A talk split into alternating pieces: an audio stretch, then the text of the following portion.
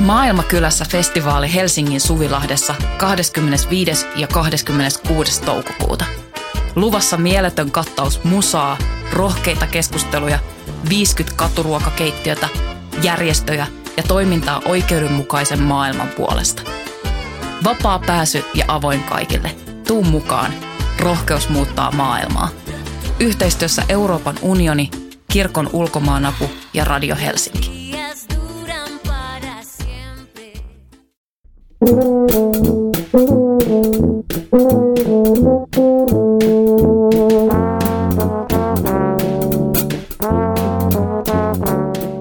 Tervetuloa taas kesälomien jälkeen Voimalehden julkaiseman teatteripolitiikkaa podcastin pariin. Minä olen Voimalehden kustantaja ja toimittaja Tuomas Rantanen. Tänään on aiheena Vesamatti Loiri, jota lähestymme kesällä paljon seuraajia löytäneen Vesku Rakastitko audiodraaman kautta. Kuunnelma ovat kirjoittaneet Juhana von Bach, Liila Jokelin ja Jussi Moila, joista täällä Voiman studiossa tänään kaksi viimeksi mainittua. Tervetuloa Liila. Kiitos. Ja tervetuloa Jussi. Kiitos.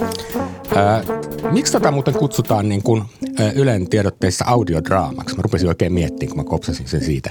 Mitä eroa audiodraamalla ja kuunnelmalla? Eikö se ole sama asia? Se on kai sama asia. Se on varmaan tällainen ajanmukaisempi ja mediaseksikkäämpi. Kuunnelma on niin kaunis sana. Siis niin kuin, niin. Kuunnelma on jotenkin semmoinen, että, että me istutaan jonkun äärelle, syvennytään siihen ja sitten kuunnellaan. Audiodraama kuulostaa jotenkin niin kuin... Niin, kuunnelma on tosi suomalainen sana. Niin. Sinällään sääli, että sitä on nyt korvattu tällaisella – vieraslainalla. Mm. Mietin myös, että johtuukohan se siitä, että kun audiosisällöt alkaa olla nykyään aika suosittuja ja niitä on aika monenlaisia, niin onko toi sitten jotenkin eksaktimpi, niin kuin, että audiodraama, että kyseessä on niin kuin todella näytelty auditiivinen kokonaisuus. Tai, en tiedä. Tai, tai, niin voi olla, se on ihan totta. Voihan niitä käyttää ristiä. Tuo on muuten ihan hyvä selitys, koska on kaikenlaista audiomateriaalia. Meilläkin on audiovoimaa ja kaikkea tämän tyyppistä. Ja sitten sieltä voi löytyä ihan muutakin tekstilajia harvemmin draamaa ja, ja näin. Mutta äh, tämä on ollut tosi suosittu tämä Loiri-juttu. Vähän niin kuin aikaisemmatkin, siellä on ollut josta Sunquistista ja Kikasta ja Dingosta ja Armi Aavikosta Ylellä nämä tämmöiset henkilökuvatyyppiset kuunnelmat. Ne on kaikki ollut kovin seurattuja. Yllättikö tämä teidät, että tämä on nyt tällä lailla kovasti myös kehuttu, mutta myös ennen kaikkea kuunneltu? Ainakin se on ollut toivottua tekovaiheessa, että ihmiset tykkäisivät siitä, niin se on ollut niin kuin positiivinen yllätys, että tämmöinen toive sitten toteutuu. tai että niin, on ollut kiva, että siitä on tykätty.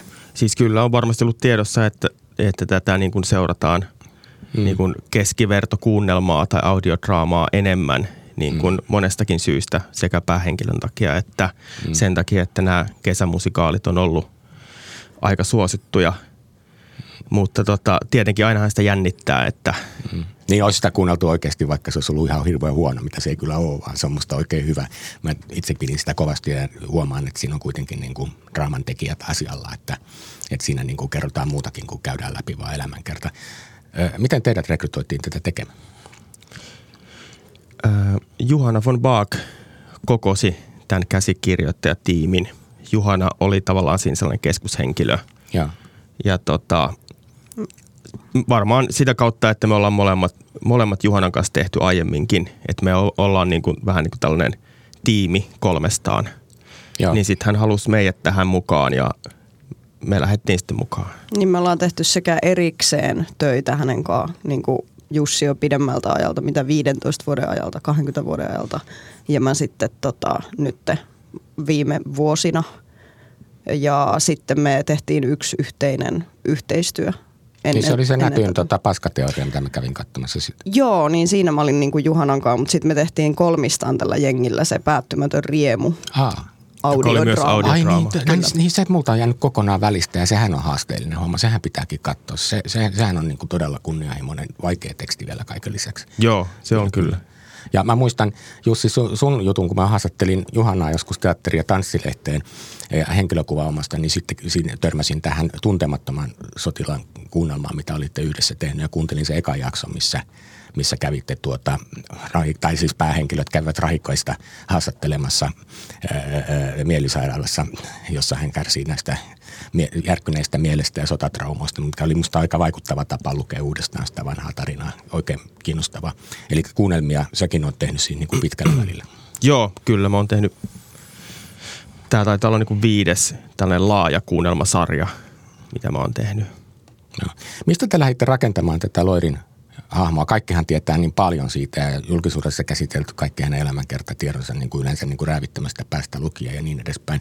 Mutta mikä oli niin kuin teidän sellainen niin kuin aineiston hahmotustapa? Et mistä te lähditte liikkeelle? Että okei, meillä on nyt tämmöinen niin kuin kaikkien tuntema henkilö, kaikki on kiinnostunut siitä, mutta miten me saadaan tästä niin kuin hyvää draamaa? Miten te rupesitte tätä rakentamaan? No se olikin haasteellista. Var, niin kuin ensimmäisessä vaiheessa me niin kuin haalittiin kaikki materiaali loirista, mitä, mitä saatiin niin kuin käsimme ja luettiin, luettiin kirjallisuutta, loirin elämänkertoja ja muita elämänkertoja. Mm. Ja sitten siltä pohjalta alettiin niin kuin hahmottaa sitä kokonaisuutta. Ja katsottiin dokumentteja ja leffoja. Ja... Kuunneltiin tietysti Loirin musiikkia. Mm. No sehän on tuossa kuunnelmassa tosi isossa merkityksessä, kun sen käydään tavallaan sen koko musiikkituotanto niin kuin kuvittaa sitä, mikä tietysti tämmöisen kuunnelmatyyppiseen juttuun hyvin sopiikin. Joo, kyllä, ja sehän on se ideakin, että sitä sanotaan kesämusikaaliksi. Joo. Eli se perusidea on se, että siinä nimenomaan on paljon musiikkia. Joo, kyllä, kyllä. Sitten tuntuu ehkä, että niinku korjaa, jos olet eri mieltä Jussi, mutta, mutta mulle, mus, mulla jäi semmoinen fiilis, että meille jotenkin aika intuitiivisesti, vaikka toki siitä käytiin myös ihan keskustelujakin, mutta että aika intuitiivisesti jotenkin valikoitu sitten toi esoteria ja tuommoinen mm. niin kuin henkimaailman asiat siihen ainakin yhdeksi tämmöiseksi näkökulmaksi. Kyllä. Joka oli niin kuin meille tärkeä. Ja sitten, että kun toi on näytelty audiodraama, niin mikä erottaa sen sitten niin kuin vaikka elämänkerroista on, että siinä jotenkin ne näyttelijöiden tulkinnat tuo sen ihan uudella tavalla iholle ja että se on jotain, mitä kuunnellaan kotona, niin ehkä myöskin ton niin kuin formaatin kautta se, siitä tuli myös aika sellainen intiimi. Mm. Ja että siinä on se niin kuin – rakkaussuhteet aika isossa osassa ja semmoinen, semmoinen herkkyys siinä ihmisessä. Kyllä, mutta se mikä oli kiinnostavaa on, on tosiaan, että siinä tätä rajatilakokemus siinä, sen kehystarinassa on koko ajan tämä, että siinä oikeastaan ollaan koko ajan niin kuin elämän ja kuoleman välillä niin kuin yhdessä tietyssä tilanteessa sairauskohtauksen jälkeen sairaalassa. Ja kaikki niin kuin ikään kuin toteutetaan muuten niin kuin takaumina. Ja sitten kun tämän Loirin elämässä on niin paljon näitä tämmöisiä tilanteita, missä hän on ollut niin kuin läheltä piti kuolla ja hänen läheisiään kuollut ja kaikki tämä tämmöinen traagisuus ja sitten suhde siihen toispuoleisuuteen ja taiteellisen työn takana olevat eetokselliset asiat on myöskin jollain lailla vähän niin kuin, ei vain tässä maailmassa ja pälä pälä. Niin se on mun mielestä niin kuin hirveän jännästi ja onnistuneesti rakennettu nimenomaan tämän tämmöisen rajatilakokemuksen ympärille tämä koko tarina. Että siinä tulee sitten niin kuin miettineeksi ei vain loiria, vaan niin kuin sille omaa elämää, omaa suhdetta niin kuin kaikenlaisiin asioihin. Just niin kuin sä sanoit intiimisti, jos sitä kuuntelee kuulokkeella jossain kesämökin nurkassa tai, tai tota, minä matkoilla, niin kaikkea tämän tyyppistä. Mutta avatkaa vielä lisää sitä, että oliko se teille niin kuin jo etukäteen, mulle se ei ollut niin selvää, että Loirilla on niin kuin ollut näinkin vahvoja itse ilmaistuja niin kuin näkemyksiä niin kuin tämmöisestä esoteerisesta kokemuksesta tai ruumista irtoamisesta ja niin edespäin, mutta niin kuin, se tuli mun mielestä aika toimivasti tähän kokonaisuuteen. Niin, no varmaan se niin kuin musta tuntuu, mulla on sellainen käsitys, että niin vanhemmiten hän puhui enemmän ja avoimemmin näistä mm, mm. tunnoista. Totta kai varmaan itse kukin, kun kuolema aina lähestyy, niin sitten tavallaan sen, niin kuin, sen edessä niin kuin nämä asiat tulee niin kuin ihan eri tavalla varmasti ajankohtaisiksi. Mutta varmasti siis hänellä oli niin kuin nuoresta mielestä ihan lapsesta lähtien tällaisia kokemuksia, mutta varmasti ne niin kuin elämän mittaan jäsentyivät niin kuin mm. jotenkin tietoisemmaksi – tietoisemmaksi asenteeksi ja niin kuin maailmankuvaksi. Varmasti myös tämän niin kuin Aino Kassisen kanssa, joka oli Loirin tällainen guru. Mutta sitten myös... Seela Sella vissiin. Joo, kyllä. Ja. Seela Sella esitti Aino Kassinen on niin kuin tärkeässä roolissa siinä meidän kuunnelmassa. Se vähän niin kuin johdattelee – tätä niin kuin se tosi, loiria. Tosi isossa ja sitten mä mietin niin kuin, kuinka paljon oli dramatisointia, kuinka paljon tämä perustuu ihan johonkin elämänkertatietoihin ja muihin, mutta sen sen niin kuin vaikutus loiriin ainakin tämän tekstin perusteella on ollut hyvin varhaisessakin vaiheessa. Että se ei ole niin kuin pelkästään ikääntynyt herra, joka miettii niin kuin kuolemaa tai jotain tämän tyyppistä asiaa, vaan jollain lailla sillä kassisella on ollut siinä Loirin elämässä tosi iso tehtävä niin kuin noin pidemmänkin päälle. No joo, joo, siis tavallaan sehän niin kuin ilmeisesti Kassinen on itse sanonut heidän ensitapaamisilla tai ensimmäisillä tapaamisilla, että, että mehän ollaan tavattu jo tota, tuolla Raaseporin linnassa ää, milloin se nyt olikaan, 1300-luvulla tai mitä ikinä. Eli tavallaan, että he on niin jo aiemmissa elämissä niin kuin kohdanneet ja että heillä on niin kuin tällainen niin kuin vuosisatojen läpikulkeva yhteys. Mun mielestä Kassisesta mä oon lukenut, että hän on syntynyt alun perin Kiinassa joskus 3000 vuotta sitten ja, ja sitten kulkenut niin kuin Keski-Aasian ja Keski-Euroopan kautta Pohjoismaihin niin kuin mm. jälleen syntymien kautta – että tavallaan mun mä en ole niin Loirista kuullut mitään kannanottoa, että mikä, missä on niin Loirin sielut on alun perin syntynyt. Mutta tota... Mut koska ne tapas oikeasti, tai siis kun teillä on niin tästä lähteet alla, niin tota, eikö, eikö se ollut nuori kaveri sen Loiri siinä vaiheessa, kun se sen kanssa sen tapasi? Muistatteko te? Nyt en muista kyllä tarkkaa Joo, vuotta. Mutta kyllä se tulee siinä jo ihan nuorena. Siinä, se oli silloin vuonna, taisi olla vuonna, olisiko se ollut vuonna 70 tai 71. Niin, niin että, eli just näitä hänen niin kuin uransa vasta siinä niin kuin kokoomavaiheesta, ei montaakaan vuotta niin kuin Lappolaisoperan jälkeen tämän tyyppistä. Joo, no siinähän on se kohtaus, että, kohtaus, että se tapahtui käsittääkseni pian tämän niin kuin Loirin ää, jalkapalloiluonnettomuuden jälkeen, että hän oli, oikein, tota, hän oli sairaalassa ja hengenvaarassa ja tota, aika pian sen jälkeen hän tota, sai sitten mun mielestä vielä siinä vaiheessa niin toipumisvaiheessa sai sitten vinkin tästä kassisesta, että mm. hän on itse kuvannut, että hänellä niin kasvoi tällainen sisäinen, sisäinen ajatus siitä, että, että tota, hänen pitäisi niin kuin pitäisi niin kuin, niin kuin tavata joku tai esittää joku kysymys ja sitten tota, hänen kollegansa tuolla operalla oli antanut vinkin, että tota, että me tapaamaan Aino Kassista. Ja, ja sitten Loiri ei kai siinä vaiheessa tiennyt, kuka on Aino Kassinen. Mutta sitten hän otti selvää ja meni tota Aino Kassisen vastaanotolle. Hän piti tota Helsingissä vastaanottoa, eräänlaista vastaanottoa omassa asunnossaan tämä Aino Kassinen ja Loiri sitten soitti sinne ja meni käymään ja mm. tota, heistä tuli ilmeisesti välittömästi todella läheisiä – Ää, Vihdoin ja, sinä tulet, ja, Niin, oli, mä muistan tuon lainin, joo, kyllä, kyllä. Ja sitten tämä toinen asia, kun tämä otsikkohan on tämä rakastitko ja tosiaan niin kuin rakkaudesta puhutaan paljon ja Loirilla oli näitä ihmissuhteita, mutta mä kyllä tulkitsin sen rakas, rakkauden niin kuin siinä myöskin tämmöiseksi niin kuin intohimoksi, joka liittyy vähän niin kuin myöskin taiteellisiin ambitioihin ja kaikkeen tämmöiseen maailmankatsomukselliseen niin kuin intohimoon niin sanotusti – joka usein saattoi aiheuttaa sitten näitä rakkausongelmiakin noin niin kuin maallisessa mielessä, jos ymmärrätte mitä tarkoitan. Että niin kuin mä niin kuin ajattelin, että tämä niin kuin kantava ajatus on niin kuin tämä tietynlainen niin kuin ihmisen suhde maailmaan ja sitten tämä, mitä se kysyy koko ajan siinä se otsikko tätä rakastitko, niin tarkoittaa, että muistatko elää intohimoisesti tai muistatko niin kuin etsiä itseäsi tai mitä se nyt sanoisi. Onko mä nyt ihan väärillä jäljillä? Mutta jotain... Ei todellakaan ja ehdottomasti se on laajempi, mutta ehkä niin kuin – mulle jotenkin tärkeää tuossa on myös se, että kuinka hän on muiden arkkityyppien lisäksi, eli klouni, viihdyttäjä, urheilija, niin hän on ollut myös rakastaja mm. ja rakastanut myös syvästi ja intohimoisesti naisia ja miehiä niin kuin elämässään ja mm. ihmisiä elämässään. Mm. Niin se on yksi tärkeä ulottuvuus siinä myös. Mutta miten teillä oli, kun mä ajattelin itse, jos mä nyt ihan rehellisesti sanon, niin vaikka arvostan taiteilijana ja niistä pojista ja rautaajoista ja kaikesta jälkeen tai, kokenut Loiden hyvin niin kuin, taiteellisesti niin kuin, taitavana ja näin päin pois. Mutta sitten kaikki hänen julkisuuspersonansa ja myös tämä Uuno ja kaikki tämmöiset niin kuin, tuottaa vähän sellaista ambivalenssia siihen, että, niin kuin, että se on vähän niin kuin nykysanoilla sanottuna toksinenkin tyyppi. Ni, niin tota, siihen nähden niin kun, mm, mun mielestä te lähestytte tämä henkilö jotenkin tavattoman sympaattisesti ja niin kuin yleisinhimillisesti ja tavalla, jossa kaikki voi löytää myös itsensä siitä hahmosta. Tämä yritin selittää Juhanalle, kun me törmättiin sattumalta Italiassa tänä kesänä siellä Sant Arkangelon esitystaidefestivaaleilla. Mä olin siinä jaksossa 18 ja sitten hän tulivat vastaan sitten siellä. Ja mä selitin, selitin että tämä, tämä tota, teki muuhun vaikutuksen, koska mun ennakkoasetelma ei ollut niin kuin pelkästään myönteinen, sanokaamme niin kuin tästä kohteesta. Kamppailitteko te itse tämän tyyppisten ennakko-odotusten kanssa rakentaessa todellisesta ihmisestä tämmöistä tarinaa, johon voi samaistua? No siis, niin, sano vaan.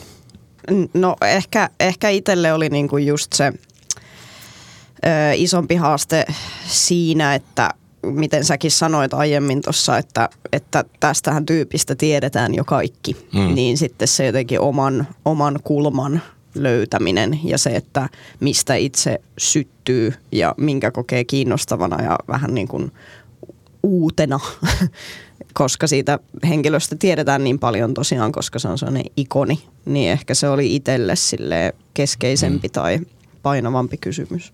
Mm. Niin siinä on niin monta puolta siinä, kuitenkin niin kuin luettelitkin nämä, että on nämä taiteilijuudet ja laulajuudet, tai siis teatteri-ihmisen rooli ja sitten nämä koomikon roolit ja muusikon roolit ja urheilijan roolit ja kaikki.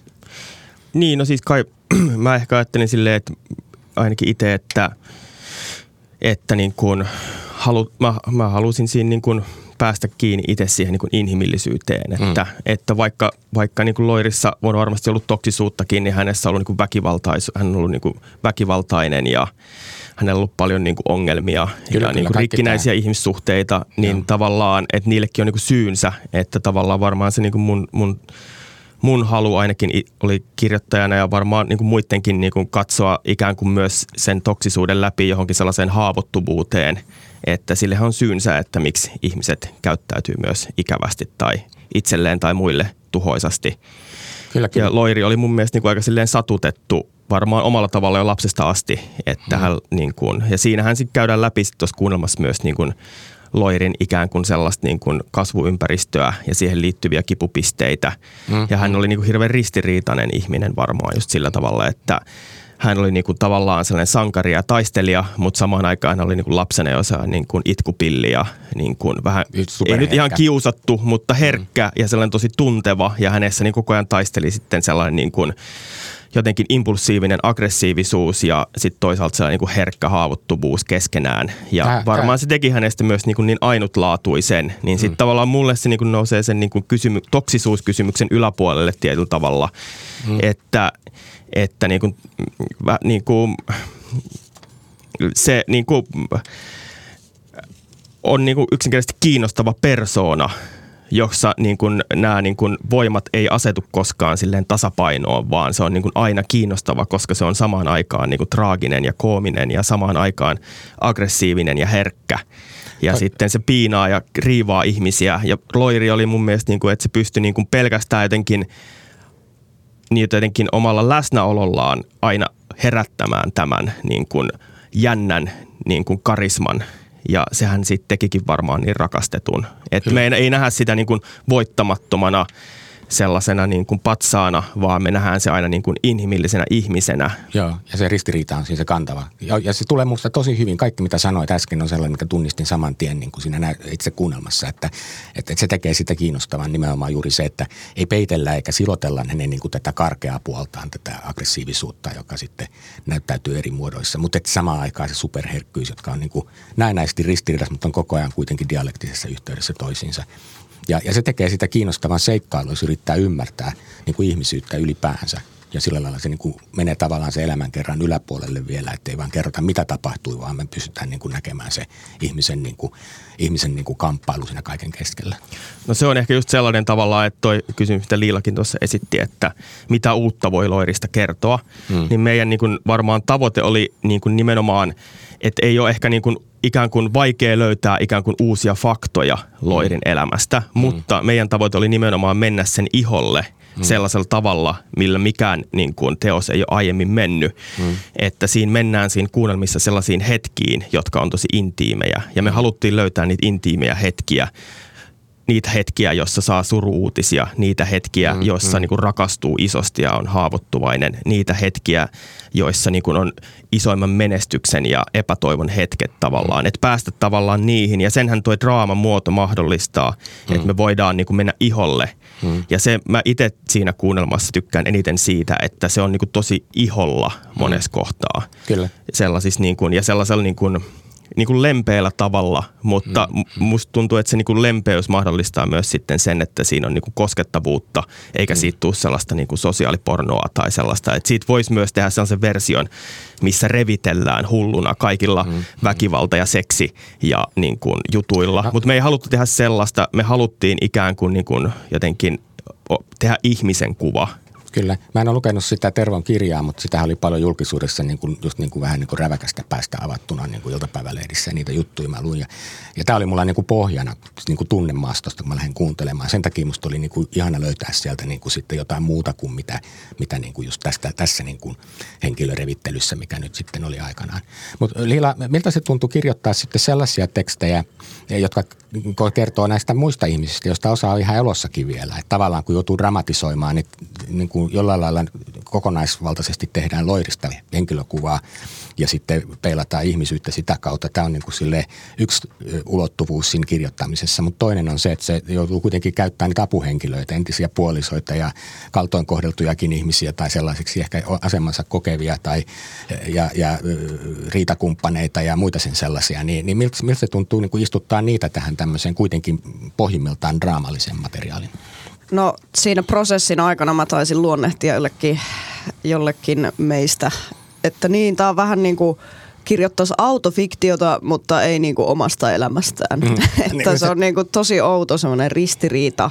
Mm. Ja sitten siinä on niin kuin ristiriidan, ristiriidan ytimessä on myöskin se, että ei haluaisi loukata ketään, mutta sehän on niin kuin tavoitteena mahdoton. Mm. Jos tekee taideteosta, niin siinä on pakko valita aina joku näkökulma, pakko Kyllä. valita aina Kyllä. joku, ja sen pitää myös niin kuin tuntua joltakin niin sitten se, että jos rupeaa olemaan ihan niin kuin kieli keskellä suuta ja miellyttämään kaikkia, niin yhtäkkiä se niin kuin pyöristyy kaikki. Niin kuin. Pyöristyy ja latistuu ja näin poispäin. Niin se oli varsinkin tälleen niin kuin ekaa kertaa olin minä pappia kyydissä mm. tällaisessa prosessissa, niin oli se kyllä silleen, välillä oli silleen kylmää hikeä, mutta...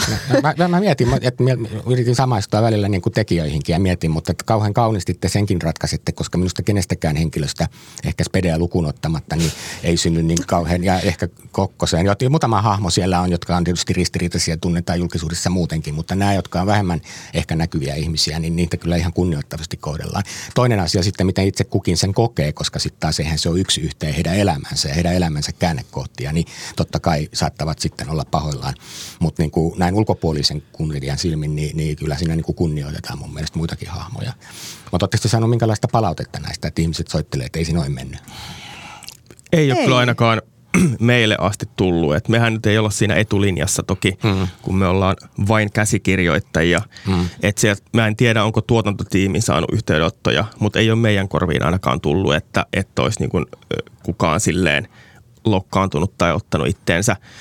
Toki ymmärrän, että varmasti sen kuunteleminen voi niin kuin joillekin loirin läheisille olla niin kuin emotionaalinen kokemus ja vaikea mm. kokemus. Mutta... Ja, ja ylipäänsä kun lähestytään asioita, johon liittyy niin kuin ankaria, ankaria kokemuksia, niin totta kai se niin kuin mieluummin ehkä ei avaisi ollenkaan ja niin edes. Niin, toki, mm. kyllä. kyllä. Joo, kyllä. Varmaan just nämä niin kuin, vaikein meille oli just nämä niin kuin, Veskun jotenkin isot menetykset, mm. niin kuin hänen vaimonsa, toinen vaimonsa, joka mm. kuoli auto-onnettomuudessa ja sitten kahden pojan menetys, niin tota, ää, niitä me ne pitkään mietittiin. Että se on niin kamala juttu, että miten, ja sitten toisaalta se on kuitenkin niin kuin varmaan jotenkin koko ton tarinan kannalta niin kuin asia, jota ei voi niin kuin väistää. Mm, mm. Niin sitä me pitkään mietittiin, että miten me niin kuin sisällytetään nämä asiat tähän teokseen. Mutta mun mielestä me löydettiin aika hyvä tapa ja siinä mennään niin kuin nimenomaan ehkä sen niin kuin veskun kokemusta myöten. Mm. Et mä ajattelen ainakin, että siinä niin kuin kuvataan myös se niin kuin veskun niin kuin, vähän niin kuin särkyminen näiden mm. menetysten myötä. Että, ja sitten varmaan sitten tavallaan se niin kuin uskonnon ja sellaisen hengellisyyden merkitys koko ajan korostuu, koska tällaisia niin kuin iskuja ei voi ottaa vastaan ilman, niin kuin, että saa tukea jostain isommilta voimilta – tai näin mä ainakin uskon. Kyllä, kyllä. Ja sitten yksi semmoinen kohtaus, mikä mulle jäi aika vahvasti mieleen just sen jännitteisyyden takia, oli se, kun se Spede soittaa, sit kun sen poika on kuollut. Ja sitten Spede pyytää, niin kun, kun se Spede on kuitenkin, niin kun, täytyy sanoa taustaksi, niin kuin ollaan saatu lukea muutenkin, niin on aika kontroversaali henkilö siinä mielessä, että on aika aika tuota, bisnesorientoitunut myös, mitä tulee loirin tuotteistamiseen uunona ja sitä rahan tekemiseen ja muutenkin aika itsekeskeinen ihminen. Mutta hän soittaa ja sille on niin kuin, tuntuu ihan aidostikin ikään kuin myötäelävältä ja kantaa huolta. Välillähän se soittaa myöskin silloin, kun Veskul meni tosi huonosti mielenterveyden kanssa, niin silloinkin se sunti tavalla, jossa niin oli havaittavissa aitoakin empatiaa. Mutta tässä pojan kuoleman jälkeisessä soitossa, niin se kuitenkin sitten jossain vaiheessa sanoi, että taitaa jäädä Uuno tänä vuonna pik- väliin, vaikka, vaikka niin kuin sille pikkasen siellä taustalla, että jos se vaikka työ Jep. tässä parantaisi. Ja, ja, niin kuin, ja, ja niin kuin se ristiriita siinä myöskin siis Speden, ja tämä oli minusta hirveän hienosti peilattua, koska niin kuin myöskään Spedeä ei esitetä minä niin kuin, niin kuin tämmöisenä niin kuin stereotyyppisenä niin kuin nilkkinä tai tämmöisenä niin kuin hyväksikäyttäjänä, vaikka tämäkin puoli on niin kuin jollain lailla läsnä, vaan, vaan että kyllä sekin niin kuin myös sekä arvosti että niin kuin välitti Veskusta. Joo, varmasti, ja kyllähän Spedestä on myös sanottu, että hän niin kuin, tavallaan hän maksoi niin kuin erittäin reiluja palkkoja ja piti silleen hyvää huolta mm. niin kuin omista, omista työporukoistaan.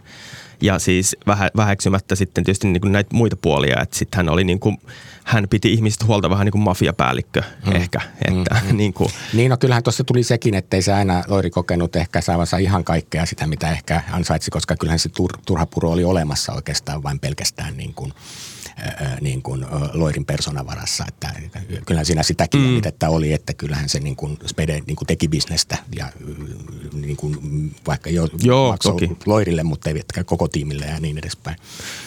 Niin, joo. niin, no joo, kyllä. Mutta siis tavallaan, että, että niin kuin ne spd-tuotantojen palkat oli niin keskitaso huomattavasti korkeammat, että mm. hän niin kuin sinällään satsasi ihmisiin. Joo. Mutta tota varmaan halusi myös kontrolloida, kontrolloida niitä ihmisiä, kenen joo, kanssa. ja sekin käy tuossa ilmi. Joo. Kyllä, kyllä. kyllä. Mutta joo, toi oli hyvä toi kohtaus, minkä nosti esiin. Se on mun, yksi mun lempikohtauksia tuosta teoksesta. Et toi niinku just nimenomaan toi hetki, ja. missä se Pede miettii, että, että ehkä sittenkin. Ja siinähän on niinku kaksi jakonen, sit mun mielestä siinä mennään, niinku toisaalta se, on, sit se niinku vähän naurattaa ja sitten se tuntuu karmivalta.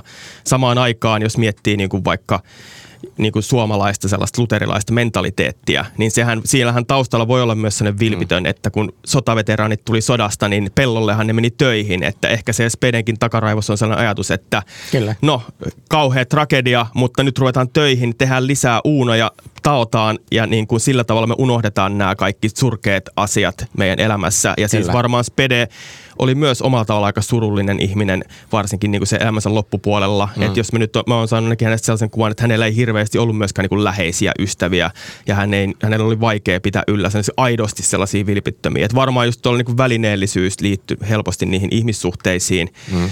Ja tota, sillä tavalla se on niin kuin jotenkin aitoa spedeä. Se ajatus, että no kyllä me tästä ylipäästään, tehdään lisää uunoja, niillähän me ennenkin ollaan pärjätty, raivataan lisää peltoa, ja siinä tosiaan tämä traagisuus niin kuin monesta eri kulmasta yhtäkkiä niin kuin muuttuu, niin kuin, että et ei ole vaan, draamassa usein käy niin, että jos tehdään traagisista asioista, että siinä on läsnä vain se, se niin kuin menetys ja se niin kuin, mutta että todellisessa elämässähän kaikki sekoittuu keskenään. Yep. Ja, ja sen takia niin kuin ton tyyppiset tiivistymät, missä niin kuin yhtäkkiä on monipuolista jännitettä suhteessa, niin kuin se tekee sen niin kuin todellisuuden tuntuiseksi. Yep.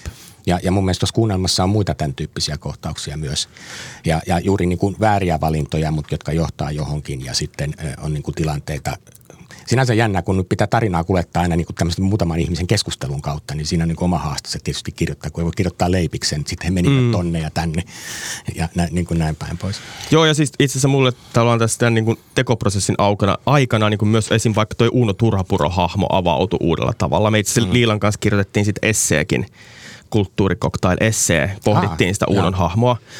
Ja, mutta tota, tavallaan just se, että miten se niinku peilasi niinku Loirin omaa elämää. Että vaikka se on niinku komediahahmo, niin sen Uunon avioliitto ja elämähän on ihan kaoottinen ja mm. todella niinku ahdistava. Ja että ne, se, niinku, sehän kertoo, niinku, kertoo niinku todella raasta perhe, perhehelvetistä ja mm. parisuuden väkivallasta. Ja mm. siellä on niinku aseet kädessä ja siellä niinku yhdessä Uuno-elokuvassa Uuno raiskaa Elisabetin ja mm. tavallaan tästä tehdään vitsi niin se on niinku aika, aika niinku raju tosi. peili tavallaan mm. myös, niinku, ää, myös niinku, niiden uunon tekijöiden omille tavallaan niinku, mm. yksityiselämän ää, jutuille ja tragedioille ja kokemuksille. Mm. Kyllä, kyllä. Se, Siinä oli yksi semmoinen komediallinen one-lineri, jossa oli myös niin hyvinkin vahva traaginen ulottuvuus, on, on niin kuin se, missä se oikea vaimo sanoi silleen, että se Uno on ihan hauska tuolla telkkarissa, mutta tuossa kotisohvalla se ei ole yhtään niin hauska, tai jotenkin näin yep. menee. Ja, ja niin kuin me tajutaan. Ja sama juttuhan se oli, että, että eihän saanut viettyä edes pulloja kauppaan, siis niin kuin silleen, tämän tyyppisiä käytännön asioita, vaikka se osasi kaiken. Niin kuin jalkapallosta, biljardiin ja nyrkkeilyyn ja käsipalloon ja draamaan ja operaan ja komediaan ja mitä kaikkea. Siis niin kuin ihan niin kuin mieletön lista, mieletöntä superosaamista ja sitten niin kuin käytännön asioissa ja raha-asioissa ja perheasioissa ja asioiden hallinnoimisessa niin kuin aivan mm. mahdottoman solussa.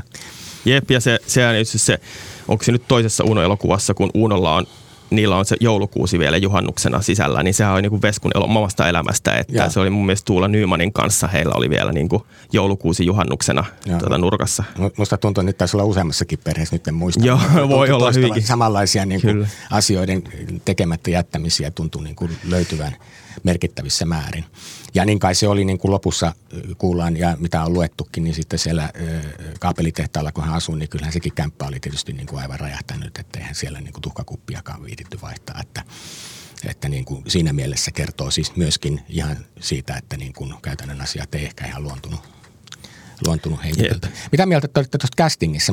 Kovasti on kehuttu Pyry Kähköstä siinä Veskun roolissa ja hyvähän hän on. Joo, yksi iso osa siitä, että miksi, miksi tota, tämä teos on onnistunut, mm. on Pyry Kähkönen ja hänen tulkintansa tästä pääroolista.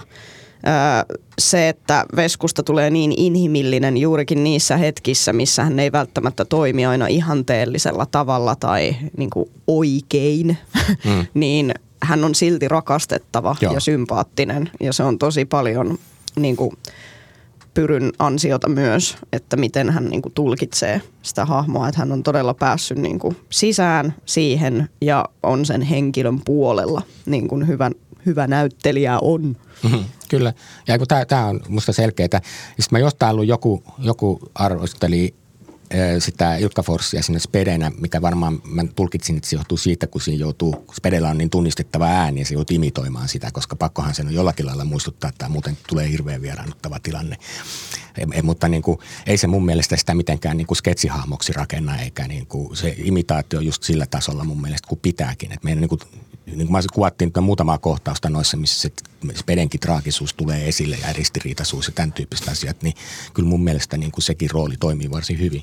Kyllä mä ainakin ostin sen tota, spede-tulkinnan itse. Mä voin sanoa, jos, jos joku kuulija niin kuin jos tökkii, niin kannattaa kuunnella pidemmälle. Mm. Mun mielestä se äh, Ikka tekee mun mielestä hienosti sen Speden kaaren. Ja Joo. se huipentuu just nimenomaan sinne loppua kohti. Et mun mielestä Spede kehittyy, kehittyy kyllä hienosti, että siinä on niin ihan selkeästi hyvä näyttelijä tekemässä. Mm, kyllä, kyllä. Ja sitten Saran äänen tunnisti heti siis Mellerin Saran siinä vaiheessa, kun Marita Hakala tuli kuvioon. Ja sitten mun mielestä sekin onnistuu kyllä varsin hyvin. Hän on aivan ihana. Jotenkin siinä taas se nuoruuden ja rakastumisen ja, ja semmoisen mutta että se ei ole silti mikään tyhjäpää, vaan ei. että tosi älykäs, älykäs ura, uraorientoitunut nuori nainen, jolla on mm. kunnianhimoa. Mutta se on ihanan semmoinen viaton ja auki. Se oli tosi upea. Niin ja se Saran jotenkin oma karakteri on kanssa semmoinen niin kuin innostunut ja se niin kuin toimii hirveän hyvin. Että se oli musta hyvä casting siinä Joo. Kohtaa. Kyllä. Joo, todella hyvä. Kyllä, kyllä. Mitä te nyt kirjoittajina ajattelette, että mikä on aivan erityisen onnistunutta tässä toteutuksessa?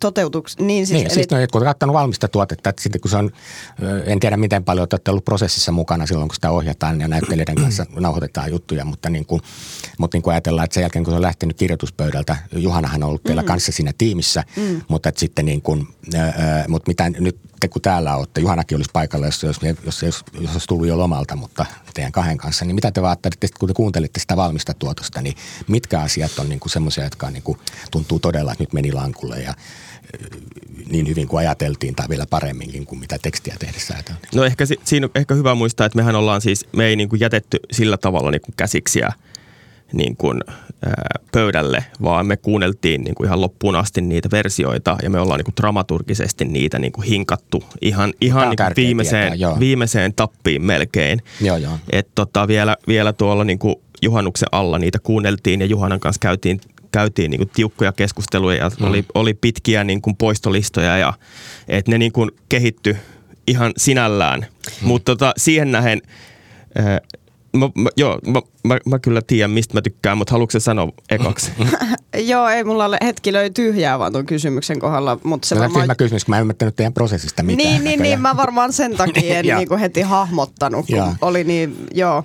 Mutta tota, no mun mielestä yksi, yksi asia, mikä heti tulee mieleen on, että tuossa on mun mielestä tosi hieno musiikkidramaturgia ja että siellä tulee niinku semmoisia biisejä, mitkä saattaa olla suurimmalle osalle kuulijoista uusia tai uudempia. Että siellä ei ole aina ne samat Lapin kesät ja nämä, vaan mm. että siellä on tosi hyvin mun mielestä valittu ne biisit tukemaan sitä tarinaa.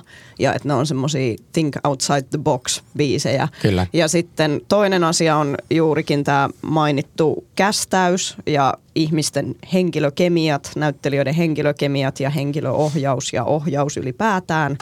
Ähm, ja sitten sit just tämä, että siinä on onnistuttu jotenkin säilyttämään ja tuomaan esiin tosi herkullisella tavalla juurikin asioiden, asioiden, ristiriitaistenkin asioiden samanaikaisuus. Eli just tämä komedia ja tragedia ja, ja niin kuin toksisuus, sympaattisuus. Mm. Että et asiat voi olla samaan aikaan totta. Ja se on ehkä use, usein nykyään teoksissa on tämä on niin nyt mun tämmöinen väkevä väite, mutta havaitsen välillä semmoista sekä suomalaisissa että ihan kansainvälisissä jutuissa semmoista niin kuin osoittelevuutta, että mm. tämä on nyt väärin tai tämä on toksista, tämä on toksinen ihminen, tämä on mm. toksinen mies. Kyllä. Öö, ei kiinnosta. Hmm. Todellisuus on monimutkaisempaa. Kyllä. Tämä voi musta, musta hyvin sanottu. Joo. Mikä sun suosikkikohtaus? Mun suosikkikohtaus on varmaankin mm, se, jossa Uuno tulee kummittelemaan. Se, jossa Loiri haastattelee itseään ja Uuno tulee kummittelemaan hänelle. Aha, mahtavaa. Mites Jussi? Joo, no siis mun mielestä tuossa niin kuin kokonaisuudessa Liila luettelikin paljon silleen osatekijöitä, mutta mä niin kuin ehkä voisin silleen syntetisoida, että mun mielestä siinä toteutuksessa on onnistunut, onnistunut tosi hienosti se, että siitä on tullut sellainen niin kuin, niin kuin virtaava joki tavallaan. Että itsekin on kuunnellut jo monta kertaa sen koko sarjan ja sitten kun se aloittaa kuuntelun, niin sitä ei haluaisi niin kuin lopettaa, että se niin kuin tavallaan soljuu niin kuin just sen musiikkidramaturgian, erinomaisen näyttelijän työn, äh, Juhanan ja tota, äänisuunnittelijoiden äh, ikään kuin taitavan leikkauksen ja tietysti myös totta kai se niin kuin käsikirjoituksen rakenne ja koko se juttu, se tekee siitä sellaisen niin kuin jotenkin vähän sellaisen vastustamattoman ja sitten itse huomaa, että kun sitä kuuntelee, niin sit sitä niin kuin jotenkin tajuaa yhtäkkiä, että mä oonkin nyt tässä seitsemässä tunnissa, mä oon niin kuin ottanut vastaan koko ihmisen elämän tavallaan niin kuin lapsesta niin kuin kuoleman portille. Että siitä tulee sellainen niin kuin, jotenkin mul, jännä sellainen niin kuin, jotenkin sekä ihastus että kauhu, että ei helkkari, se elämä on niin lyhyt. Mm. Ja niin kuin tällainenkin suurmies niin kuin tulee ja katoaa avaruuden yöhön tavallaan. tulee Omasta mielestään syntyy uudelleen, ehkä se syntyy uudelleen, mä en, mä en tiedä tästä jälleen syntymisasiasta, mutta joka tapauksessa niin ainakin se niin kuin loiritarina on niin kuin kerrottu. Ja lopulta se niin kuin sitten niinku katoaa ja raukeaa ja tyhjenee tavallaan. Että siitä tulee myös sellainen vähän niin kuin kuningas Lear tai tällainen niin kuin Shakespearein sellainen, niin kuin, että kaikki kuninkaat, kaikki linnat sortuu, romahtaa ja mikä on se tavallaan niin kuin. Mutta sitten siellä on se musiikki, mm. joka tuo lohtua tavallaan ja sellaista niin kuin, että, että maailma on myös ihan helvetin kaunis. Mm. Hmm. Se on vähän sellainen niin kuin henkinen matka se koko teos. Tai sellainen jännä, että siinä, joo, siinä hmm. toteutuksessa on semmoista psykedeellistä dramaturgiaa myös. Tai semmoista soljuvuus, vai mitä sä sanoit, että se on semmoinen virtaava. Jep. Joo. Ja Siinähän sanotaankin siinä alussa, että elämä on hetkien sarja, josta mm. muodostuu matka. Tämä oli ehkä sellainen varmaan Liila sun repliikki, mutta hyvin kuvaa sitä ää, jotenkin teosta kuin myös kokonaisuutena. Joo, ja siinä tuota, mm, just, siihen pitää niin kuin istuttaa myöskin se aikalaiskuvaus. Että siinähän on niin kuin, Suomessa eletään muutenkin hirveästi murroskautta, että vaikka sitä ei voi ottaa pääaiheeksi, kun ollaan koko ajan näissä henkilöissä kiinni ja päähenkilössä kiinni, mutta kaikki tämmöiset niin kuin poliittiset kuviot tai seksuaalisuuden vapautuminen ja huumeet ja kaikki tämmöiset niin kuin asiat niin kuin sit tulee siellä niin kuin pikkuhiljaa erilaisten asioiden kautta läpi. Tuo oli musta kiinnostavaa musiikkidramaturgian osalta, että siinä kohtaa, siinä aika alkuvaiheessa, kun kuitenkin Loiristahan tuli, e, e, e, kun Lapolaisopera oli kuitenkin omalla tavallaan niin kuin tämmöinen poliittisesti ikoninen teos siinä omassa aikakaudessaan ja Loiri oli sen suurin tähti Vihtori Kosolan roolissa ja se avasi sen uransa sillä ja sitten Loiri oli koko ajan hirveän epäpoliittinen henkilö, mikä hän teki selväksi ja on tuollakin niitä laineja, missä se sanoo, että hän ei kiinnosta politiikkaa ollenkaan. Tällä lähtee Holmberin kelkkaan, koska arvostaa Holmberia niin paljon taiteellisista ansioistaan ja tekee Lompakkaan ja Holmberin kanssa juttuja, mutta ei, ei niin kuin näe siinä sitä poliittisuutta, mitä nämä, nämä tota, ohjaajatyypit näki. Ja, mutta mä yritän sanoa siinä musiikista, niin se kiinnostava oli se, että sit siinä oli leikattu se Simon protestilaulu ja sitten se Mikael Gabrielin kanssa tehty duetto, joka oli niin ihan järkyttävän poliittinen, siis sisällöllä ihan niin epäloirimaisittain. Ja, ja se oli musta niin aivan, mä mikä tää on tää juttu? Mä joudun kooklaamaan se koko biisi ja lukemaan ne sanat. Siis se musta aivan loistava veto sinne väliin. Vaikka se on niin tuorempi biisi, niin silti siinä niin kohdassa, missä käsiteltiin Loirin suhdetta poliittisuuteen, niin se jännite, mikä siinä syntyi näiden valintojen kautta. Haluatteko kertoa tästä? No itse asiassa äh, mä saatoin kirjoittaessa aina niin kuin livauttaa sinne käsikirjoitukseen johonkin kohtaan, että jaa, tähän tulisi tämä biisi. Ja sitten Juhana jossain vaiheessa niin sanoi, että hei, jättäkää tämän miettiminen mulle. niin, niin tästä on varmaan kiittäminen niin kuin Juhanaa, että se biisi on juuri siinä kohtaa, vai, hmm.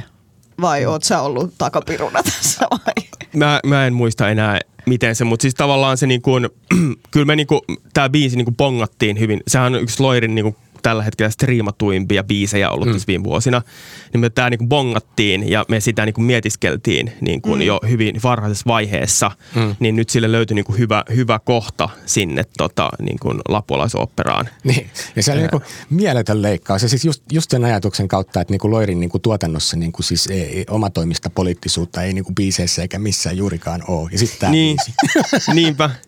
Mutta sitten tavallaan, mutta sehän oli myös sellainen tyyppi, joka meni niinku tunteen mukana. Joo, kyllä. Että tavallaan se teki varmaan just sitä, mikä tuntui sillä hetkellä hyvältä.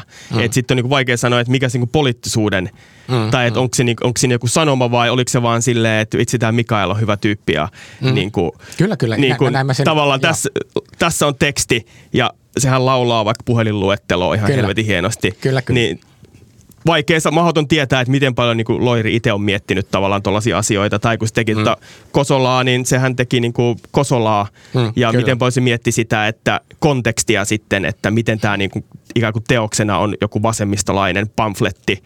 Vai tekikö se vain sitä roolihenkilöä ja oli siinä hetkessä. Ja sen takia se olikin niin helvetin hyvä, että se ei niin kuin lähtenyt kommentoimaan sitä Kosolaa siinä, ei, vaan ei. se kuuluu sitten laulustakin, että se on niin kuin ja sen takia se Holmberg sitä innostui. Ja siinä kuunnelmassa on hirveän hieno se alkuvaihe monellakin tapaa, joka liittyy siihen elämään, missä niin Loiri on päässyt sinne sinne tota, teatterikorkeakouluun, meinaa karsiutua sieltä vielä sitten ensimmäisen vuoden jälkeen huonon laulutaidon takia, mikä on siis niin kuin mieletön paradoksi, kun ottaa huomioon, minkälaisen laulajaura hän teki. Ja sitä menee ottamaan nyt ylimääräisiä laulutunteja. Ja, ja tota, siinä käsitellään paljon asioita, kun se opettaa se laulunopettaja häntä laulamaan. Mä otin oikein ylös yhden lainerin, mikä on musta hyvä. Rakasta sitä henkilöä, jonka suulla haluat laulaa joka on niin kuin mun mielestä myöskin kaiken näyttelemisenkin idea itse asiassa. Mm. Että, että jos sä esität niin kuin kökköä tyyppiä, niin jos sä koko ajan niin kuin osoitat, että miten mm. kökkötyyppi tämä on, niin se, siitä tulee niin kuin falski pelkkä mm. kuori, niin. jollei se koko dramaturgia perustuu johonkin tietynlaiseen vieraannuttamiseen, mutta mm, lähtökohtaisesti mm. niin kuin teatterissa niin kuin se samaistuminen siihen henkilöön itsessään on niin kuin kaiken lähtökohta, koska sun pitää uskoa sen tyypin usko itseensä mm. ja sä et voi välittää sitä, jos et sä usko siihen hahmoon.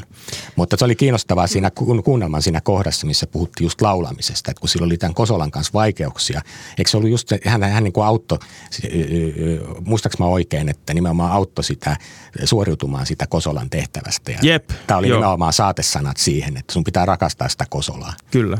Ja, ja se oli musta niin kuin tosi koskettavaa ja siinä puhuttiin mun mielestä niin kuin oikeasti itse ilmaisusta ja teatterin tekemisen niin kuin peruslähtökohdista samalla, kun kerrottiin sitä elämäntarinaa, miten vaikeaa hänen oli niin kuin ensin oppia laulamaan oikein. Mm. Joo, ja kun kysyit niistä lempparikohdista, niin tajusinpa just, että tämä on toinen mun lempparikohta tässä, että kun on se ensi-ilta siitä lapualaisopperasta ja sitten hän astuu lavalle ja sitten hän pamauttaa ton. Niin mm. siinä on kyllä kylmät väreet, koska tunnistaa sen tunnistaa sen niin hyvin sen hetken itsekin näytelleenä ja, ja laulaneena ja mm, näin mm. poispäin. Niin just se, että nyt, nyt niin kuin mennään. Ja nyt, nyt tapahtuu se hyppy, kun tähän pitää vaan niin kuin uskoa täysiä ja antaa kaikkensa. Niin se on, mm. se on magea hetki. Mutta tuossa oli muuten hyvä, hyvä silta siihen, mitä Liila aiemmin sanoi siitä, että, että kun nykyään on niin kuin aistittavissa sellaista asennetta, että jotenkin valmiiksi ajatellaan ihmisten puolesta niin kuin poliittisesti oikein asiat ja silleen osoitellaan niin kuin alleviivaten, mistä sä niin kuin mm. äsken mielestäni sanoit, mm. niin tässä on niin kuin linkki myös siihen tietyllä tavalla, mm. että niin kuin, mä oon ihan samoin linjoilla, että taiteessa pitäisi niin kuin ikään kuin nimenomaan luottaa siihen niin kuin katsojan, kuulijan älykkyyteen ja mm. niin kuin mm. Jotenkin emotionaalisiin kykyihin – ja niin kuin mäkin ihan sama niin kuin aistiin just. Ja toi oli musta niin kuin Loiris niin kuin hienoa näyttelijänä, että se niin kuin, mm. todellakin niin kuin heittäytyi aina siihen, mitä se teki. Kyllä, kyllä. Tuosta jotenkin Aasinsillan kautta tuli vaan mieleen, muistan voimassa tehtiin pari journalistista haastattelua semmoisella metodilla, että ajateltiin, että ei, ei niin kuin liikaa ruveta niin kuin kehystelemään. Toinen oli yksi palkkasotilaan haastattelu ja toinen oli Toni Halmeen haastattelu silloin, kun hän uransa alkuvaiheessa. Mm. Ja, ja kummastakin meidän niin kuin yleisö suuttui ihan hirveästi, että miksi te, miksi te ette niin kuin kritisoi niitä. Vaikka mm. me ajateltiin, että kun ne kuitenkin puhuu itsensä pussiin tai siis niin kuin paljasti itsensä niissä jutuissa, mm. niin se niin kuin yritettiin ajatella, että, että, että niin kuin, eikö ihmiset, kaikki ihmiset tajuaa, mm. varsinkin kun ottaa huomioon, mikä lehti on on ja mitä konteksti on, että kukaan epäilee, että me nyt niin supporteerattaisiin mm. palkkasotiluutta tai Toni Halmen poliittista projektia. Mutta ne on hirveän vaikeita semmoiset asiat, kun jollain yep. lailla ihmisillä on vahva poliittinen mielipide, niin ne haluaa, että se niin kuin alleviivataan joka kohdassa. Niin, Tämä meni vähän kauemmas teatterin ilmaisussa. Teatterissa kuitenkin ollaan se tietty pätkä ja sitten se kokonaisuus kertoo sen sanoman. Niin, no taideteos sitten, asia, mutta kuitenkin. toki sillä tavalla eri kuin sit, niin kuin fiktio on aina fiktio. Ja mm. totta kai journalismi on eri, mutta onhan siinäkin niin kuin tietysti se – kysymys aina, että niin kun, se on myös hyvä kysymys, että, että, niin kun, että jos, että myös, että miten paljon niin kun jotenkin näkökulmaa tai tuollaista pitäisi niin ohjata tai liimata päälle. Ja onko mm. sillä, toisaalta onko sillä niin oikeasti niin miten paljon vaikutusta siihen, että jos ne ihmiset suuttuu siitä Toni Halmeesta, niin sitten se tavallaan niin kuin toteuttaa itsensä. Mm. Eli ne eh, luki, lukijat niin kuin, niin kuin suuttuu Toni Halme tässä tapauksessa myös sitten tietysti voimalle, mutta, tota, mutta tota, että ei sen heidän, heidän niin kuin näkemystään Toni Halmeesta ainakaan muuta se juttu. Mm, mm, ei, eipä varmaankaan. Mutta hei, mitä sitten luonnehti sitten nyt, jos ajattelet, että olette käynyt tarkkaan läpi koko Loirin uran ja tosiaan niin kuin siellä on niin kuin taiteellisesti tähtihetkiä paljonkin, mitä tuossa tulee, siis niin kuin kaiken maailman, kaiken maailman yksittäiset esitykset, mistä on paljon puhuttu niin kuin Seitsemän veljestä Turussa tai se ryhmäteatterin talonmieskin ilmeisesti onnistui, sitä mä en ole nähnyt sen se, se, seitsemän veljestähän sitä on tehty televisioversiokin, jonka mä oon nähnyt varmaan kaksi kertaa. Se on aika onnistunut suoraan sanoa, vielä kestää nykyaikaakin. Ja sitten on näitä Aulis Sallisen Kullervo-opera, että yhtäkkiä se laulaa Yhdysvalloissa, kun Suomen kansallisopera kiertää kiertää tota jenkkejä, niin tuota, siellä sitten yhtä roolia ja kaikkea tämän tyyppistä. Mutta mut miten te luonnehti sitten, tai mitä ajatuksia tämä sen taiteellinen öö, öö, niin kuin ura teille herättää kunnioituksen ohella? Mulla kävi siis hassusti silleen, että mä muistan, kun Skidina katsoi niitä uunoja ja mä en koskaan niistä pitänyt, tai kyllä me tietysti räkätettiin ja sitten leikittiin näitä kännijuttuja kavereiden kanssa, mutta se oli koko ajan jotenkin semmoinen niin kuin, e, e, e, nokeista kuulu pitää. Mutta sitten kun mä näin arkistossa pojat ja sitten tuli rauta-aika ja kaikki nämä tämän tyyppiset systeemit, niin, niin sitä tajus, että kyllä se niin artistina on siis oikeasti osa sen homman. Hmm.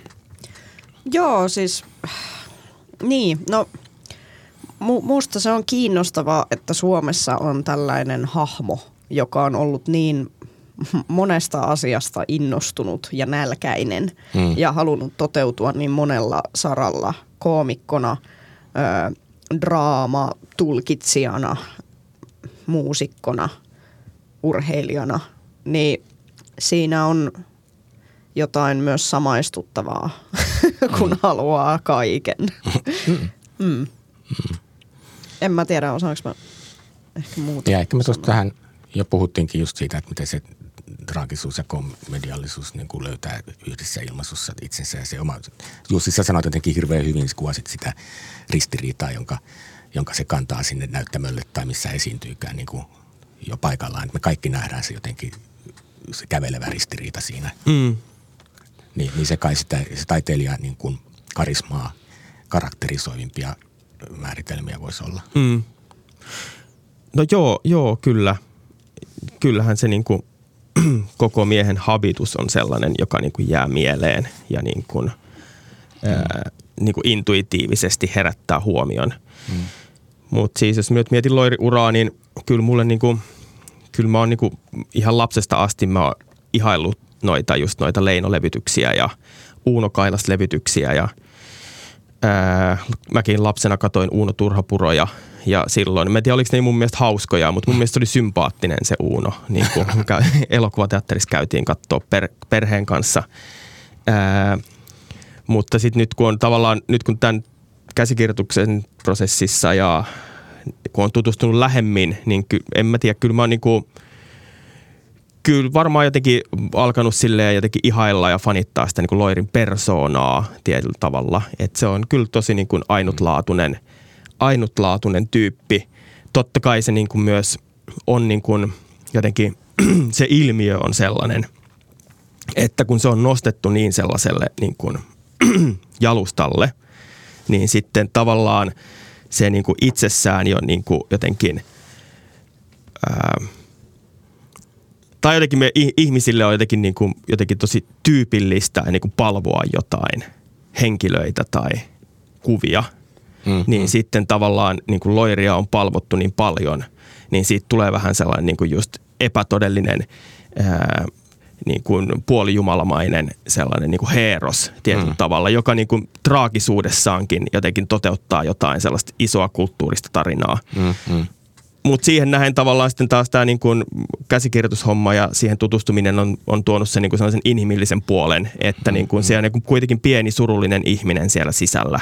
Mm joka niin kuin mikään, mikään maine ja mammona ja selkään taputtelu ja palkinnot, menestys ja ylistys ei tavallaan poista sitä tiettyä ihmisen sellaista niin kuin yksinäisyyttä, joka soi sitten niissä Leinon – Kyllä, kyllä. Leinon ja Kailaan tavallaan runoissa, jotka mm. niin kuin, ja myös, myös itse asiassa näissä myöhemmissä niin kuin näistä lappilevityksistä mä en niin kuin aiemmin pitänyt juurikaan.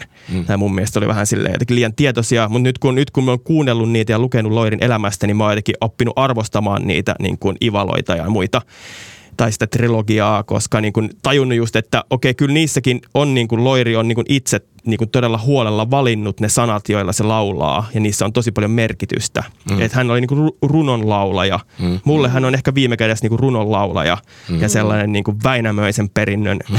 kuljettaja tavallaan tässä mm. kulttuurissa. Ja kyllä mä koen sen niin kuin tarpeellisena ja itselleni merkityksellisenä. Pakko nostaa myös ehdottomasti 90-luvulla lapsuuteni viettäneenä sukupolvikokemus, eli Loirin Lampun henki Aladdinissa. Mun on pakko nostaa se tähän, niin. koska se on niin kuin mun mielestä yksi hänen tärkeimpiä töitään. Ja sen varmasti allekirjoittaa moni, joka on 90-luvulla ollut lapsi. Ja, ja sitten vähemmän tunnettu tämmöinen kuin kaikenkarvainen Charlie, jossa hän teki toisen pääroolin duppauksena.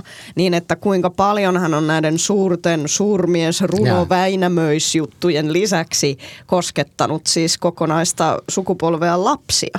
Ja. Nä, niin se on ihan ehdottoman tärkeä asia, koska se on jäänyt todella monelle semmoisena niin kuin lapsuuden äänenä soimaan Mä en ole sydämeen. Lampun henkeä nähnyt sitä koko leffaa, kun on sillä lailla vanhempi, mutta tota, toki olisi voinut katsoa muista syistä sen kyllä. Mutta mä oon nähnyt sen just tämän pätkän ihan telkkarissa niin kuin sille klippinä, niin, kuin sille, niin kyllähän se vetää hyvin. Että Joo, ja sai siitä niin kuin... ilmeisesti jonkun tunnustuksenkin Disneyltä. Joo. Kyllä, kyllä.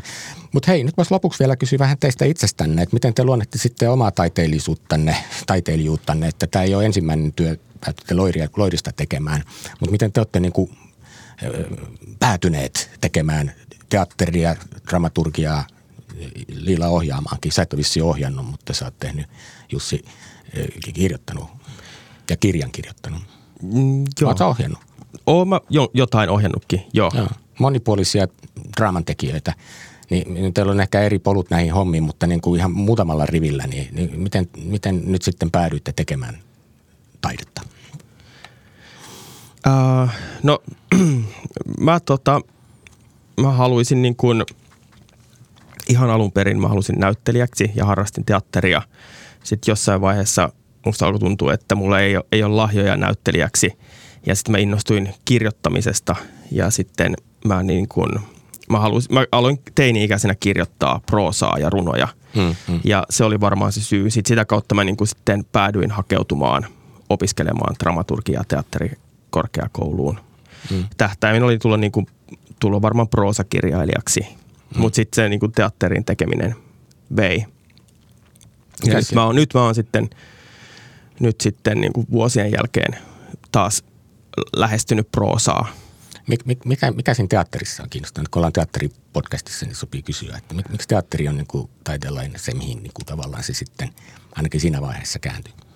Öö, no siis varmaan ihan, ihan niin kuin ihmiset ja työryhmät ja sellainen tavallaan, että musta tuntuu, että jotenkin musta se on vaan niin kuin ihanaa, vaikka just tosta, sitä pyryä tuossa jo hehkuteltiinkin, mutta tätä Loirissakin voisi hehkutella vielä niin kuin lisää, että just, just se, että tavallaan kun, kun joku näytte, että kirjoittaa jonkun replaan ja joku näyttelijä tavallaan hmm. avaa sen niin kuin vielä ihan uudelle tasolle, niin tavallaan se on mun mielestä niin kuin hienoa. Ja sitten se työryhmäprosessi, missä saa ihastella tämän niin kuin ihmeen tapahtumista, että ne omat sanat hmm. jotenkin kasvaa, hmm.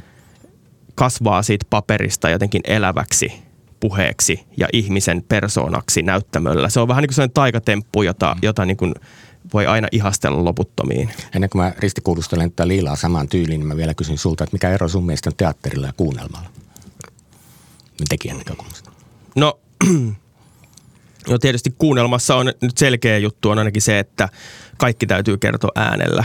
Hmm. Ja se vaatii niin kuin vähän erityyppistä ajattelutapaa, mutta sitten taas se etu, mikä siinä on, että kuunnelma on kaikista, niin kuin, että sillä voi niin kuin leikata ihan äärimmäisen tehokkaasti. Että sitten jos niin kuin tavallaan löytää oikeat tavat kertoa niitä asioita, niin se on niin kuin superekonominen tapa välittää asioita ja seikkailla mm. erilaisissa maailmoissa ja todellisuuksissa. Ja niin kuin me tehdään vaikka esimerkiksi niin kuin tässäkin on näitä päällekkäisiä, on se kehyskertomus ja sitten on erilaisia aika Joo, kyllä. missä mennään, niin siinä pysyy erittäin hyvin, Joo. yllättävänkin hyvin niin kuin, kasassa, kun se on dramaturgisesti mietitty, että ihminen ymmärtää, että minkä takia tuossa ollaan. Ja se, se on kyllä kiinnostava. Toi oli hyvä pointti. Mä en tullut ajatelleeksi sitä. Mä en ole hirveän paljon kuunnelmia kuunnellut, mutta niin kuin kiinnostunut sitä yhä enemmän ja enemmän just johtuen siitä, että se niin kuin antaa teatteriin mun mielestä niin kuin omanlaissa niin kuin lisänyanssi. Kyllä. Mutta Liila, miten susta tuli teatterin tekijä? Miksi sä halusit ryhtyä tekemään teatteria? Mm, mä tuun teatterisuvusta ja teatteriperheestä, joten se on aina ollut meidän lapsuuden kodissa tosi vahvasti läsnä ja on istunut, on istunut ohjaaja isäni harjoituksissa ja katsellut tuntikaupalla, kuinka hän ohjaa näyttelijöitä ja sitten on katsonut niitä valmiita esityksiä satojen tuntien ajan. ja sitten mulla oli lyhyt vaihe teiniässä, kun mä olisin halunnut ehkä tehdä jotain muuta. Mulla oli tämmöisiä ihmeellisiä macho-ammatteja mielessä, kuten juristi ja poliisi. En tiedä miksi, just ne. Mutta sitten tota, sit mä tulin järkiini, kun aloitin mm. nuorisoteatteriharrastuksen. Mm, mm. ja tota, siellä näyttelijänä pyöriskelin ja tein ekan pääroolini. Ja sitten pitkään halusin kanssa näyttelijäksi, mutta en ikinä menestynyt pääsykokeissa. Ja sitten mä menin teatteri-ilmaisun ohjaajan opintoihin Metropolia ammattikorkeakouluun ja siellä lopputyökseni kirjoitin ja ohjasin näytelmän. Ja samana keväänä päätin hakea dramaturgian linjalle teatterikorkeakouluun ja pääsin vikaan vaiheeseen, en vielä sisään. Seuraavana vuonna sama juttu ja kolmannella kerralla tärppäs. Ja sitten tämä ohjaaminen on tullut tässä vähän silleen vahingossa. tai että yhtäkkiä mua on pyydetty kaikkialle ohjaamaan. Ja sitten mä oon mm. silleen, että okei, no nyt mä sitten ohjaan. Ja se on kivaa. Joo, ja nythän sulla on toi Action Hero, joka meni Tampereella, sai hyvät arviot. Minäkin kävin ihan viimeisen näytöksen katsomassa, muistaakseni taisi olla. Joo. Äh, mutta se tulee nyt Tampereen teatterikesään ja on tällä viikolla. Jos ajatellaan, että maanantaina julkaistaan podcasti, niin mun mielestä se oli yksi kymmenes päivä. Joo, joo, joo näin on. Haluatko siitä sanoa jotain? Musta se oli mainio se esitys. Se on sun itse kirjoittama ja sitten sen lisäksi ohjaama. Joo, kyllä näin on. Joo, mutta avaappas nyt vähän sen, jos joku innostuu. Se tietysti varmaan liput jo loppuun myyty taas. Joo, no ö, siinä tämmöinen kunnianhimoisesti elokuviin suhtautuva amatööriporukka kuvaa kengännauhabudjetilla feminististä action-elokuvaa 50 Rolfin takapihalla. Mm. Ja se on tämä premissi. No. Joo. Ja tietynlaisia ja sit... action-elokuvan sukupuolirooleja ja muita tämän tyyppisiä kliseitä niin kuin siinä niille vähän niin kuin satirisoidaan tai ironisoidaan niitä ja sitten samalla kuitenkin kerrotaan kaikenlaisia asioita, vaikkapa, vaikkapa niin kuin isän ja tyttären suhteista ja kaikkea tämmöistähän siellä on. Joo, joo, joo ja niin kuin tämän isän ja tyttären suhteen kautta myös ehkä katsotaan semmoista laajempaa sukupolvien välistä kuilua. Hmm, hmm. Mutta että siinä on tämmöinen intiimimpi taso ja sitten yhteiskunnallisempi taso. Joo, ja sitten se pintahan on sillä hyvin hauska ja hienosti rakennettu se, millä tavalla simuloidaan nyt sitten tämmöistä kuvausolosuhteita tai se, mitä elokuvissa näkyy. Yes, yes. Onko sulla tulossa jotain seuraavaa sen jälkeen, mitä pöytälaatikossa kuumottaa? Um, no tota, Turkuun tulee Linnateatteriin mentalismia ja teatteria yhdistelevä illuusio, jossa elämme. Esitys nyt ensimmäinen syyskuuta. Ja sitten mä menen ohjaamaan Vaasaan Mika Myllyahon kaauksen. Aha, näin, näin. Entäs Jussi, mitä sulla on pöytälaatikossa? Uh, no, no mulla on niinku kaksi, kaksi näytelmää äh, nyt. Tai no, no tavallaan kolme näytelmää on nyt tulossa ensi iltaan lähivuosina, Aha. mutta mä en vielä halua niitä ää, jul, julkistaa tässä, kun niitä ei ole niin virallisesti julkistettu. Ja sitten ää, toisen romaanin kirjoittaminen on niin kuin aluillaan. Hmm. Aivan, muutakin tulee kirja ensi vuonna. No niin, mikäs Liila sun kirjan idea on? No mä, mä en sitä vielä avaa, no niin. mutta jätetään tähän Autofiktiota, onko sekin? Jussin e- eka kirjahan oli autofiktiivinen, tuntematon, mutta niin kuin No, Mä ajattelen, että teatterin tekijät niin aina toisinaan niin kuin sille lähestyy itseään niin kuin ensisijassa. Tämä, tämä olisi kokonaisen podcastin veroinen aihe tämä mm. koko autofiktio, koska mä vähän kartan sitä sanaa, mm. varsinkin ton kirjani kohdalla, koska siinä on niin kuin henkilökohtaisia elementtejä, mutta mm. se on niin räikeästi fiktioitua, että mm. sitten kysymys kuuluu, että mikä on autofiktiota. Kirjailijat sanovat, että kaikkihan on autofiktiota, että se no, on niin näinpä juuri. Peitetty, että... se on vähän tyhjentynyt se sana. Niin, niin, niin että niin kuin sillä, että eihän muista voi kertoa kuin omista kokemuksista jollakin tasolla. Että... Niin, niin. Mutta sehän on sellaista leikkiä myös lukijan kanssa tai sellaista, niin kuin, että mm. nykyään kannattaa myös lukiessaan miettiä, että eihän kaikkea usko. Niin, Kyllä, juuri näin. Mutta anteeksi, jos mä keskeytin. Ei, ei se mitään. Ei. Mä vielä kysyn Jussi ihan vaan niin kuin oma kalenterini varten, niin koska se ensimmäinen mahdollisesti tulee, millä aikataululla? Onko tänä vuonna kenties jotain tulossa? Ai multa. Mm. tota, mun seuraava näytelmä tulee ensi iltaan syksyllä 24. Joo, että siinä on vielä oma aika. Joo. Yes, yes. No niin, sitten vielä viimeinen kysymys. Mä oon aina kiusannut taiteilijoita. Saatte vastata semmoiseen kysymykseen kuin, että mikä on taiteen tarkoitus? Kumpi haluaa aloittaa? Nyt pistit pahan. Taiteen tarkoitus on koskettaa ihmistä, laittaa jotakin liikkeelle hänessä, paljastaa tai tuoda näkyväksi jotakin kätkettyä, saada ihmiset leikkimään, itkemään, nauramaan – Mm. Siinä ekoja asioita, mitä tulee mieleen. Ei, aina, aina ne vastaa taiteilijat hirveän hyvin tähän, vaikka tämä on niin hirveän kliseinen, mm. käsittämätön, ärsyttävä kysymys, mutta niistä tulee tosi hyvä, kun mä teen sitten loppuun voiman tota, teatteriliitteeseen sitten semmoisen koosteen, missä niin kuin otan parhaat palat, niin, kuin, niin siitä tulee tosi hyvä. Nyt tulee vähän paineita. Mitäs Jussi sä sanot, mikä on taiteen tarkoitus? No, mulle henkilökohtaisesti se on varmaan niin kuin, tälleen itsekkäästä näkökulmasta se on mulle niin kuin, tarkoitus on pysyä jotenkin järjissään – ää, ja koossa. Mutta tota, jos nyt ajattel, yrittää silleen katsoa yhteiskunnallisesta vinkkelistä, niin varmaan se on joku sellainen, niin kuin, sen tarkoitus on olla niin kuin erityinen tapa rakentaa jotain kommunikaatiota ihmisten välille sellaista asioista, joista ei muuten pysty oikein puhumaan. Vaikka nyt tavallaan toi, että loirin iholle ei pääse muuten kuin tekemällä draaman, jossa mennään loirin iholle – sitä ei missään keskustelussa tai missään muussa muodossa tavallaan voi niin kuin toteuttaa. Niin tämä on mun mielestä niin taiteen tarkoitus, tehdä sellaisia avaumia todellisuuteen, joita ei muuten olisi olemassa. Hieno, hieno. Tähän onkin hyvä päättää. Minä olen se Tuomas Rantanen ja tämä Teatteripolitiikkaa podcastit ja julkaisee Voimalehti. Tänään vieraana ovat olleet esittävän taiteen monipuoliset tekijät Liila Jokerin ja Jussi Moila. Kiitos Liila ja kiitos Jussi. Kiitos. Kiitos. Ja kiitos kuulijoille. Seuraavaan kertaan. Thank you.